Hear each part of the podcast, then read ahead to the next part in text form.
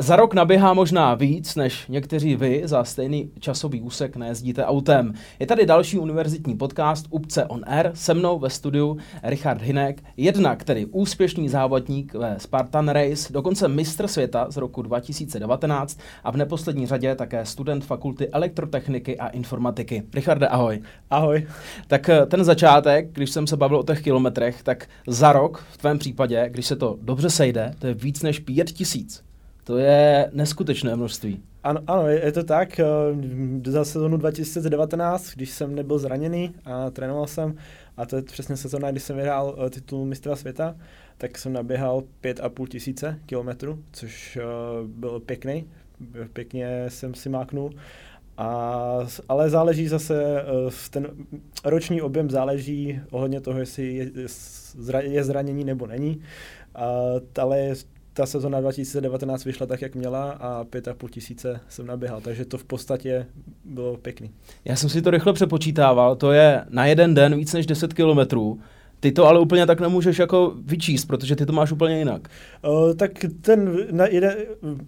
těch 10 kilometrů vlastně na jeden den tak zhruba odpovídá, protože mě většinou běh po 10 kilometrů nemám, jelikož trénuji denně, tak jako většinou to vychází těch 20 kilometrů. Samozřejmě, když mám tréninkový den, tak většinou to je kolem 20 kilometrů, někdy i více, ale samozřejmě musím mít i tréninky volna, dny volna, kde vlastně buď vůbec netrénuji, nebo jezdím na kole, nebo zase to střídám s jinou aktivitou než jenom s během, takže v průměru to vychází většinou víc než těch 10 kilometrů, ale většinou to je, že běhám kolem 20, ale s tím, že tam musí být nějaký den volna mezi tím. To je fakt obrovská porce. Tak mě napadá, když zasedneš na fakultě, není to od tebe takový únik od té extrémní fyzické zátěže, co ty každý den 7 dní v týdnu máš?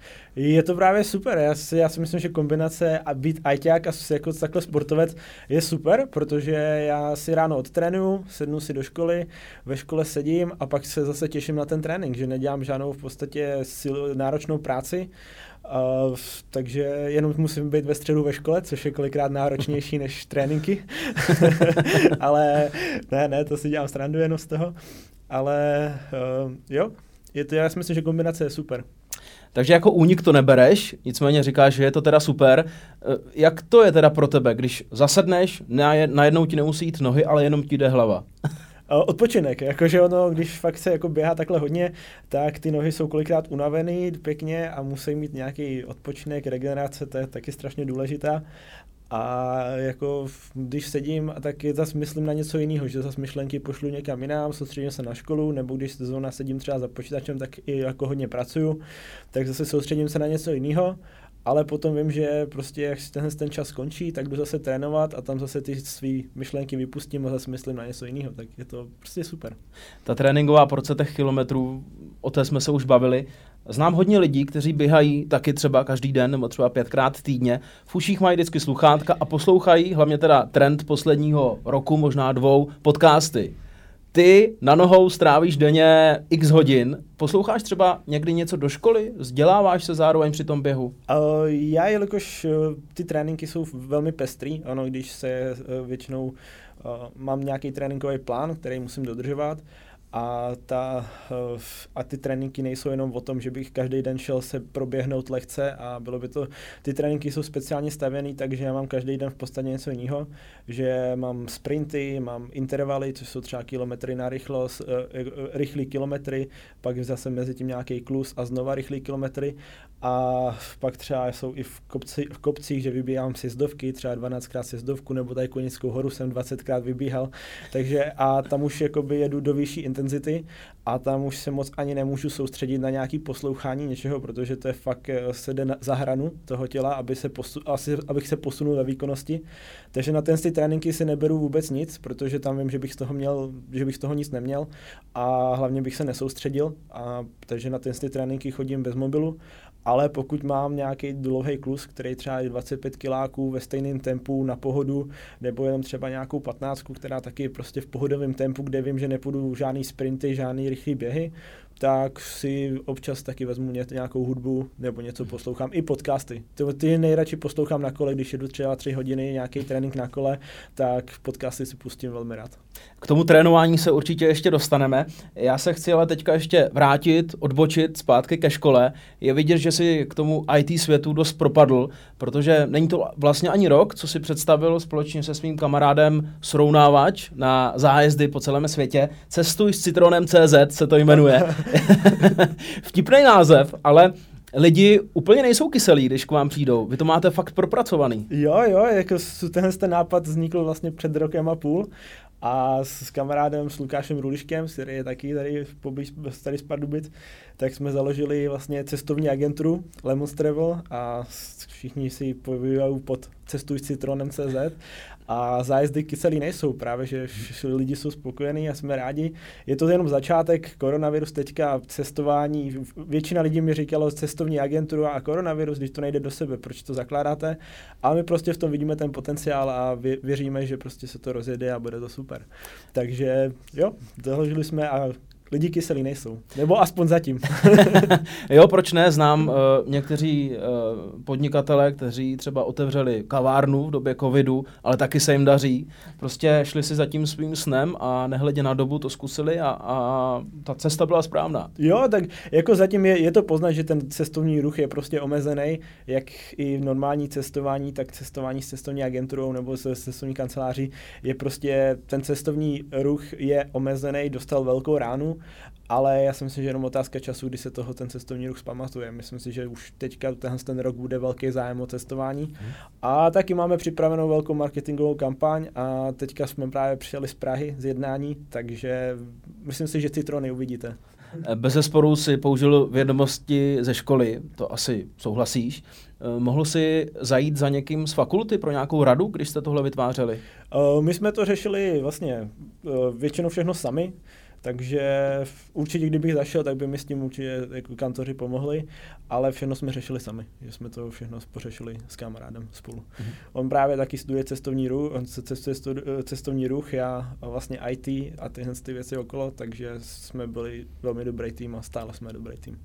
Mám takový pocit, že zrovna v tvém případě udělat nějaký srovnávací portál na zájezdy nebo na výlety po celém světě není náhoda. Ty si toho procestoval už taky strašně moc. Dá se to vůbec spočítat? Kde jsi všude byl, kolikrát jsi byl v zahraničí na jednom a tom stejném místě? Ano, vedu se dokonce letecký deník, ale není tam žádný počet. Začal jsem si ho psát asi před 0,5 rokem, mě to napadlo a určitě to vychází přes nějakých 50 letů, co jsem lítal. A jako v destinacích zas tolik... Jako byl nejdál, když to vezmu, tak jsem byl v Americe, to byl na mistrovství světa, kde jsem byl, a pak hodně často jsem ještě lítal na Blízký východ, Oman a Spojené arabské emiráty, tam taky byly jako výborné závody, a pak vlastně v podstatě po celé Evropě. A určitě bych chtěl ještě teďka plánu víc cestovat, ale ono spojit školu, profesionální sport a ještě cestování, je to velmi náročný, protože ono pak, když se jede někam, třeba na 14 dní bych měl jet na dovolenou, tak stejně tam prostě musím třeba 3-4 hodiny denně trénovat, abych nevypadnul z tempa, takže si tu dovolenou za tolik neužiju, takže spíš tu dovolenou, nebo když někam jedeme, tak si to využívám mimo sezónu. Spartan Race byl založený v roce 2010 v Americe. Pojďme po pořádku, jestli jsem dobře dohledal a vím vlastně i od tebe, že tobě k němu přivedla mamka. To byl jaký rok? V roce 2014 za mnou přišla. A jako přišla za mnou s tím, že hele, viděla jsem nějaký zajímavý závod na internetu, všichni tam byli od bahna a já jsem si říkal, a ty překážky, a že to je prej docela nebezpečný, tak jsem se na to podíval a já miluju adrenalin, miluju vše, tak to jsem úplně, jako fakt adrenalin, to je věc, co miluju. A hnedka, když jsem to viděl, tak to jsem říkal, to musím běhat. A hnedka jsem byl jasný, že to chci. Pak toho teda litovala, protože ještě když mi bylo vlastně 15, tak ona musela za mě podepisovat reverse, kde tam hnedka na prvním řádku odstavci je asi 25 způsobů úmrtí, jak můžu během toho zemřít, a musela podepsat, že se to může stát. Takže pak toho litovala, ale já jsem říkal, že to chci běžet za každou cenu. Takže a šel jsem, běžel jsem a po prvním závodě jsem byl maximálně nadšenej. A dal jsem si cíl prostě být jednou na bedně. A za tím cílem jsem si šel, trénoval jsem denně a pak se nakonec si podařilo. A hned několikrát. Já chci jít trošku po těch postupně po tom roku, rok po roku. Aha. 2010 se to tady založilo, 2014, dejme tomu tvůj první závod. Já si myslím, že 2015. 2014 jsem se o tom jenom dozvěděl, že mi to poprvé ukázala a 2015 jsem běžel první závod. Mhm. Takže jo, 2015. Čemu přisuzuješ ten, když to jako nazvu, rozlet po celém světě? Spartan Race zná teďka, zkrátka každý, komu řekneš, že to jsou tyhle ty závody, tak minimálně řekne, aha, už vím. Jak je to možné, že se to takto rozšířilo po celém světě? Já si myslím, že ten sport má strašně velký potenciál, je strašně sledovatelný, protože není to jako čistý půlmaraton, kde se čistě jenom běhá celou dobu a je to takový nezáživný. Tady jsou prostě překážky, jsou velice silově náročný a pořadí se může míchat každou chvilku. Já to předřazuju něco jak biatlonu, že biatlon je taky o tom, že není to jenom v oběhu na lyžích, ale je tam prostě střelba a ta to prostě dělá z toho ten sport atraktivní. A to samý si myslím, že je i ten Spartan Race, že je velmi, a jako díky tomu je velmi atraktivní i divácky.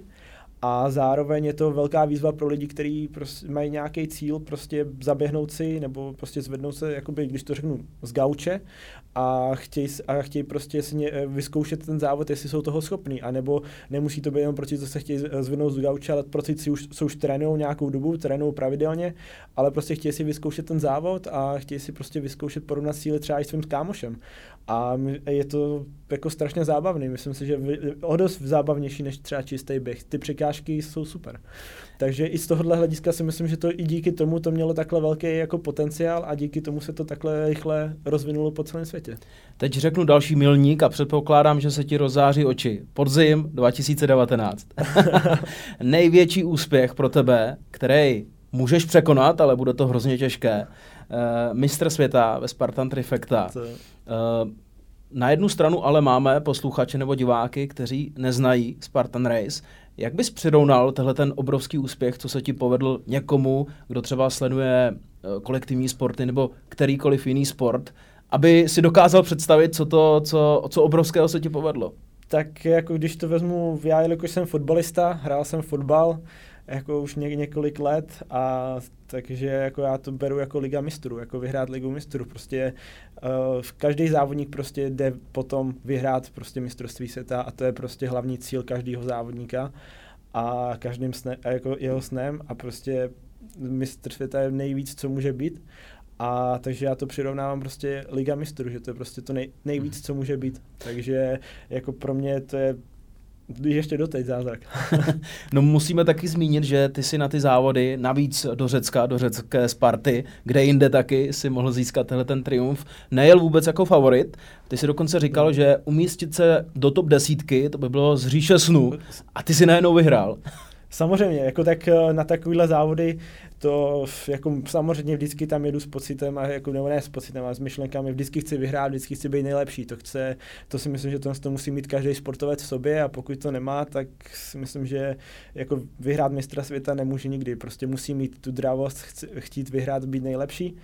A samozřejmě, že hnedka od začátku jsem věděl, že prostě půjdu a budu se brát o ty nejlepší místa, ale věděl jsem, že tam prostě budou profesionální atleti z Ameriky vlastně z celého světa. Akorát když Spartan vznikl v Americe, tak tam už jsou profesionální atleti, kteří už se tím absolutně živějí a už vlastně nedělá nic jiného než Spartan.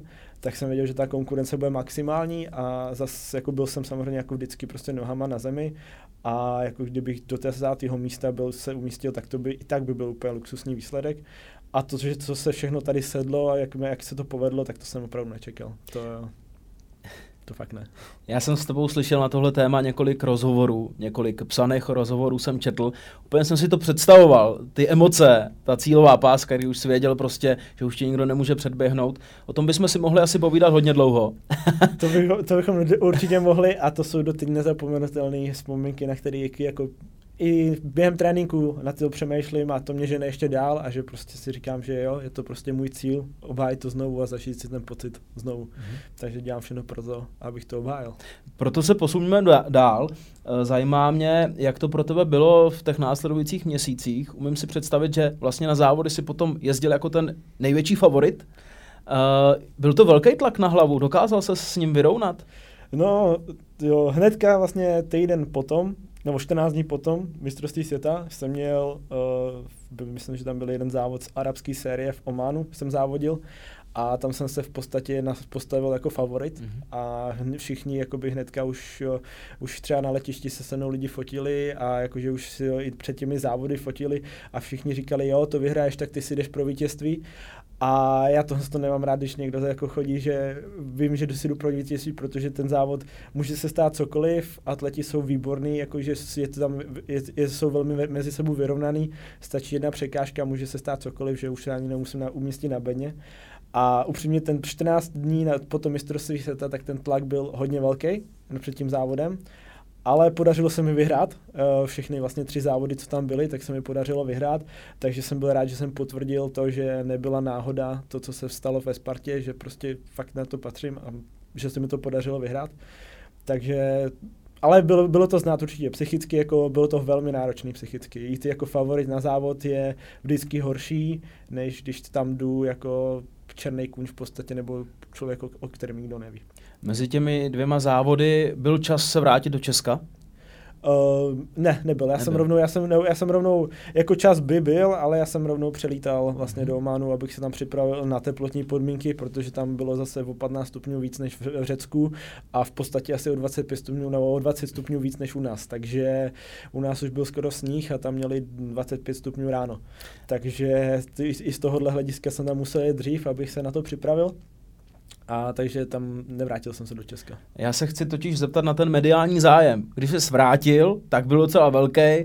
Když si teďka zadám tvoje jméno do Google, tak samozřejmě vyjede několik rozhovorů, videorozhovorů, psaných rozhovorů. Ty si díky tomu nastartoval dobře i sociální sítě. Tady se ti tedy daří. Záleží, jak se to vezme. Když vezmu OCR, jakoby komunitu Spartan Race, komunitu závodníků Spartan Race, tak si myslím, že jsem velmi známý v té komunitě, že mě zná docela dost lidí. Když třeba jdu na závodech, tak hodně lidí za mnou chodí. Buď se ptají, gratulujou, nebo prostě chtějí fotku, tak jako já si z toho strašně vážím, protože to je neskutečná podpora. Jako takováhle vidět, že někdo mě takhle sleduje a fandí mi, podporuje mi, tak to mě ještě víc žene jako k lepším výsledkům. Ale když to vezmu jako obecně, jako v České republice, tak tam mě moc lidí jakože neznají, jakože většina lidí ani neví, že jsem vyhrál nějaký mistrovství světa, protože ten Spartan Race jak není vysílaný v televizi, jako nebo v české televizi, v zahraničních televizích už většinou bývá vysílaný, ale prostě u nás v Čechách ještě není.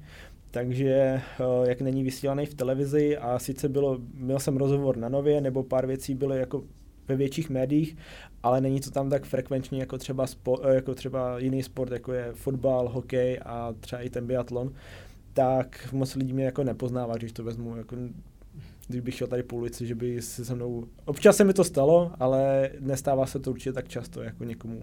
Ale ono možná lepší, ne?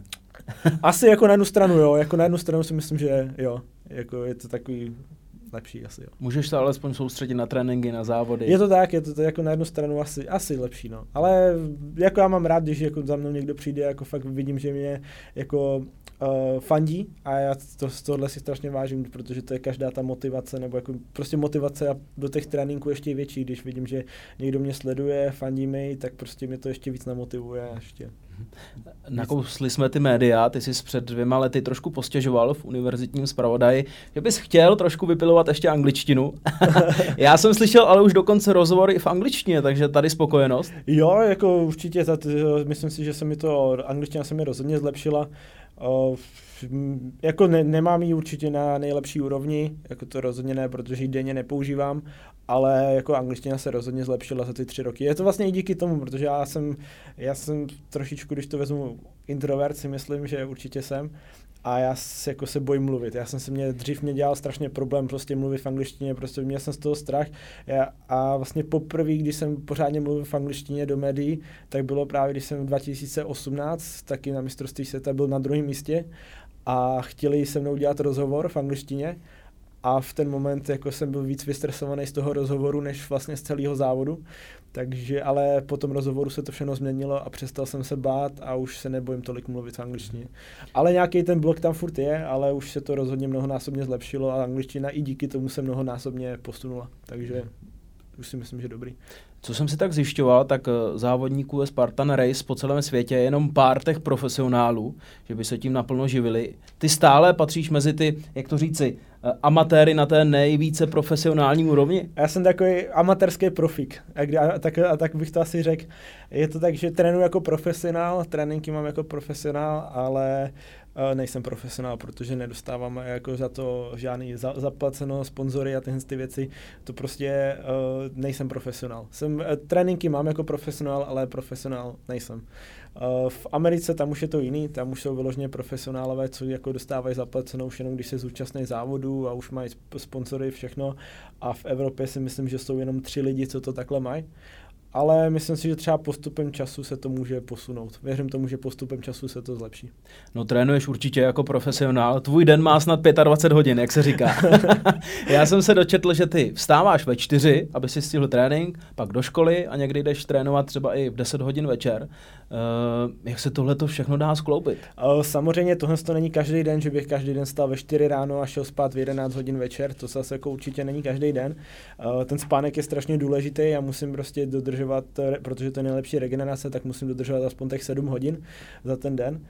Ale jako to, že vstanu ve 4 hodiny ráno a jdu si otrénovat trénink, tak to není, to dělám docela často, protože většinou, když vím, že mám další třeba schůzky nebo další věci a vím, že to za ten den nebudu prostě stíhat otrénovat, tak prostě musím to udělat ráno. A proto si radši dřív vstanu, otrénuji si všechny tréninky, já to mám hezky hotový a pak můžu řešit ty ostatní věci. A nebo si to trénuju večer, ale já moc večerní trénování nemám rád, takže proto mě radši vstanu ve 4 hodiny ráno a trénuju si všechno ráno, než potom. Takže tohle si myslím, že takhle dělám. No. A ten program máš nabitej. Je mezi těmi schůzkami i nějaká schůzka třeba s partnery, které tě jako finančně můžou podpořit dál? To zatím není. To zatím jakože vyloženě s partnery není tam jako žádná jakoby schůzka, že by byla. To většinou je spíš právě o tom vlastním podnikání, že jakože se snažím rozjet to vlastní podnikání a do toho samozřejmě škola a ještě pracuju, jako, nebo pracuju sám na sebe, že dělám to weby, tvořím weby, takže ty spíš věci. Takže to finančně všechno táhneš sám?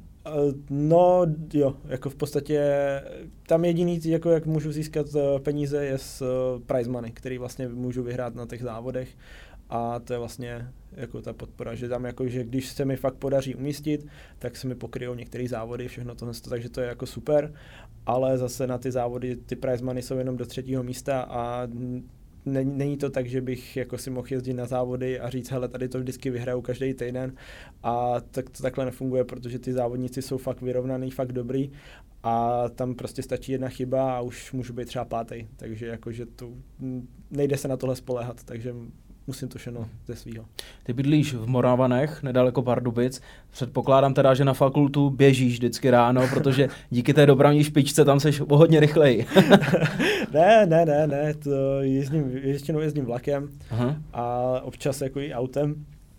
Ale jako už jsem mi taky do školy běžel. To jako je pravda, že vlastně táta pracuje 100 metrů vlastně od školy, takže to je úplně ideální, že já si tam vlastně nechám věci přes noc, doběhnu si tam, převleču se a můžu jít do školy, nebo obráceně to můžu dělat zpátky. Takže už jsem to i takhle využíval. Když potom toho času je za ten den málo a vím, že bych třeba nestihl nějaký trénink, tak prostě snažím se využívat čas, co nejvíc to jde. Takže i v ty takovéhle věci se snažím využít. Na začátek našeho povídání se říkal, že tréninky jsou někdy i výběh na kuňku. Když si teďka rychle promítnu mapu v hlavě, tak z Morava na kuňku to je kousek, takže tam běžíš. Jak se tady po těch místech dá naběhat těch 120 tréninkových kilometrů za týden? To neběžím na kuňku, tam většinou jdu autem a pak jdu jenom tréninky na té kuňce, že vybíhám. Tak ona kuňka, když se vyběhne ze spoda nahoru, tak má 1 kilometr, takže ono, když to vyběhnu fakt jako třeba dejme tomu 12krát, tak už mám 24 kilometrů, takže většinou to děláme jako, že tam dojedu autem, protože to by pak bylo ještě cesta tam, cesta zpátky a dalo by mi to třeba 60-70 kilometrů jenom naběhat a to zase jako já nejdu vyloženě do té vzdálenosti, protože já trénu na vzdálenosti kolem 20 kilometrů, takže tam taky je nějaká hranice, že třeba neběhám delší vzdálenosti, jak 35 kilometrů, to v podstatě jsem neběhal, ani neplánuju. No a teďka mi vypadla ta otázka, jestli můžeš tě poprosit. Bavil jsem se, jak se dá naběhat nějakých těch tréninkových 120 km za týden tady v okolí Pardubic. To už všude musíš znát všechna místa. Jasně, jo, znám jako všechna místa, znám, teď já chodím i u nás v Moravanech, i tady furt chodím na stejnou trasu a prostě furt běhám na stejném místě v podstatě. Jednou za čas si to změním, ale už běhám furt po stejných. Jako nestává se, že bych si řekl, tak tady si vyzkouším něco nového, to už ani není. Takže musím furt po stejných místech. Já jsem slyšel, že máš jako docela dost sportovně založenou rodinu, že vyběhneš ty, mamka, ségra, pak taťka na fotbal a sousedi na plotě mají stopky a stopujou vám to. Co je na tom pravdy? Je to úplná pravda. Jako já taky jako v plní v řadě jako bych chtěl za všechno poděkovat rodině, protože nebýt jejich podpory a nebýt prostě toho, jak jsou sportovně založený, tak určitě tady teďka nesedím a rozhodně nevyhraju mistrovství světa. Takže to jim za to strašně moc děkuju. A je to v podstatě pravda, protože jakože říkám, mamka vyběhne, sestra vyběhne, já vyběhnu, a taťka vyjede na fotbal a pak se všichni postupně vracíme. Pak ještě, aby toho nebylo málo, tak se ještě každý cvičí na zahradě nebo něco dělá, tak jsme taková hodně sportovně založená rodina. Ale mně se to líbí a je to super, protože to je takový motivující. Ty už si to taky nakousl na začátek, že máš rád sjezdovky, ale ne v zimě, ale v létě a navíc si vždycky přidáš ještě něco na záda nebo nějaké závaží a běžíš nahoru. To je docela zvláštní. Jo, tak to jsem občas dělal, nedělám to vždycky, většinou ty sjezdovky, když už tak vybíhám bez závaží, ale jako i jednou za čas jsem si vzal závaží a že jsem je vycházel, protože Spartan je vlastně o překážkách a jsou tam silové překážky, jako hlavně je nošení a třeba dejme tomu 40-kilových pytlů jako s pískem a musí se jít do sjezdovky a dolů, takže přesně takhle jsem se na to trénoval. Ale jako primárně ty sjezdovky vybíhám, že to je, když už to tak. A teď otázka, která si zajímá naše posluchačky převážně, co nějaká sparring partnerka, Richarde? Přítelkyni mám na Slovensku. Ze Svitu, což je pod Tatrami, takže tam na tréninky to je úplně ideální, tam kopečky jsou, tady kopečky je největší Kunětická hora, jinak tady moc kopečky trénovat nejdou, tam už to je o něčem jiným.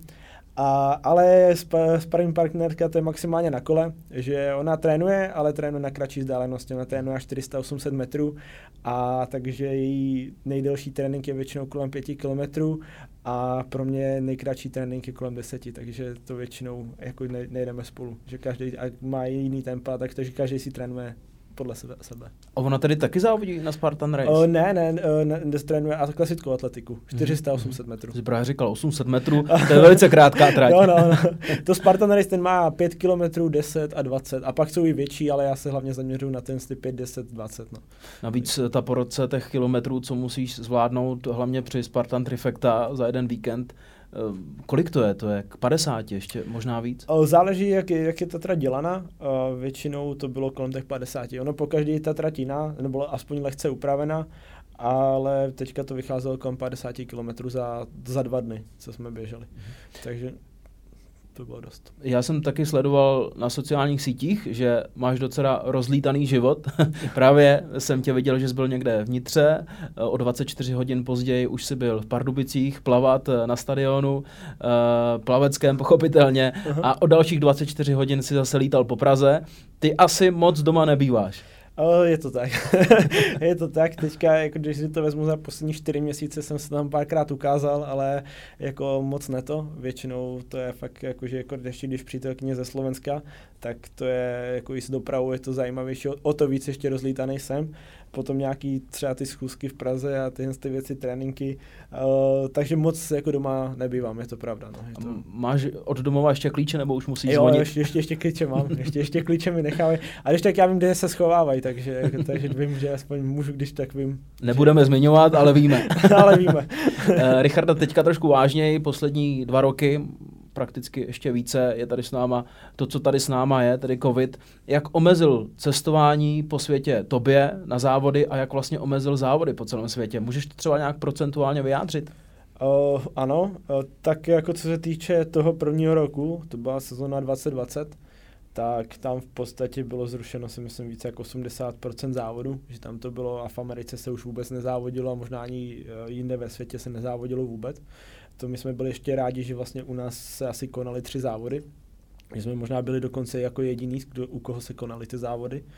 Takže v tomhle tom případě to určitě hodně ovlivnilo. Ten, jako minulý rok 2021 už byl lepší, tam už se tolik závodů nezrušilo, ale furt tam byly některý, hlavně třeba v Německu zrušený, tam v Německu se třeba nic nezávodilo, takže dejme tomu, že to bylo takových ještě 20-30% bylo ještě zrušeno, ale tahle sezóna už věřím, že už bude snad normální.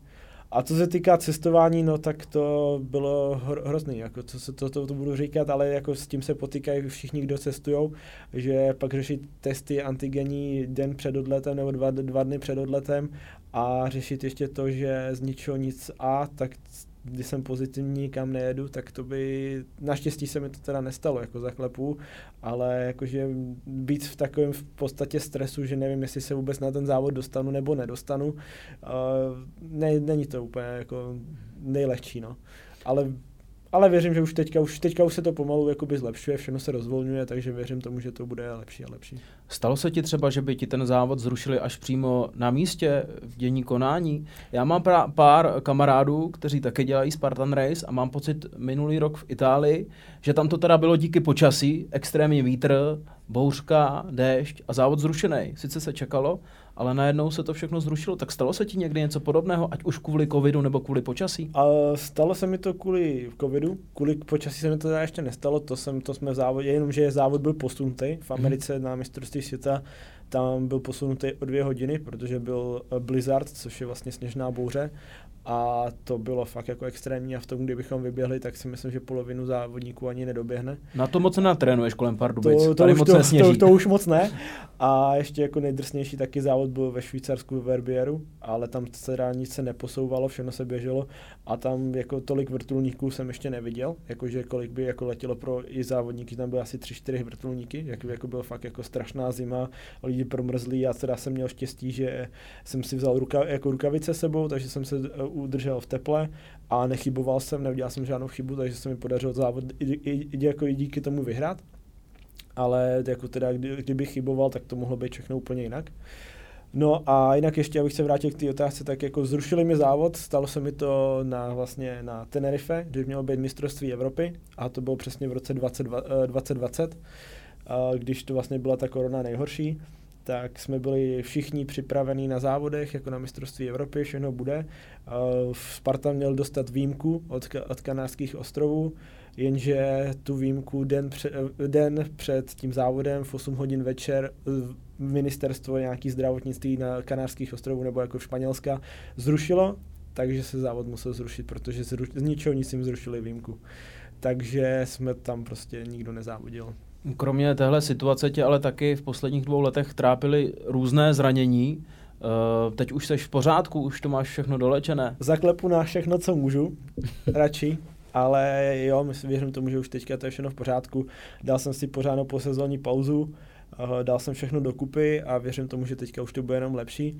Ty 2 roky byly takový všelijaký, jako ono, sezóna 2020, tam jsem měl hnedka začala tím, že jsem si natrhl pravý hamstring, takže jsem byl 4 měsíce odepsaný, pak jsem byl ještě, když jsem se do toho dostal, pak znova nemocnej, pak zase jsem měl problémy s okosticema, takže to bylo, taková sezóna byla nic o ničem.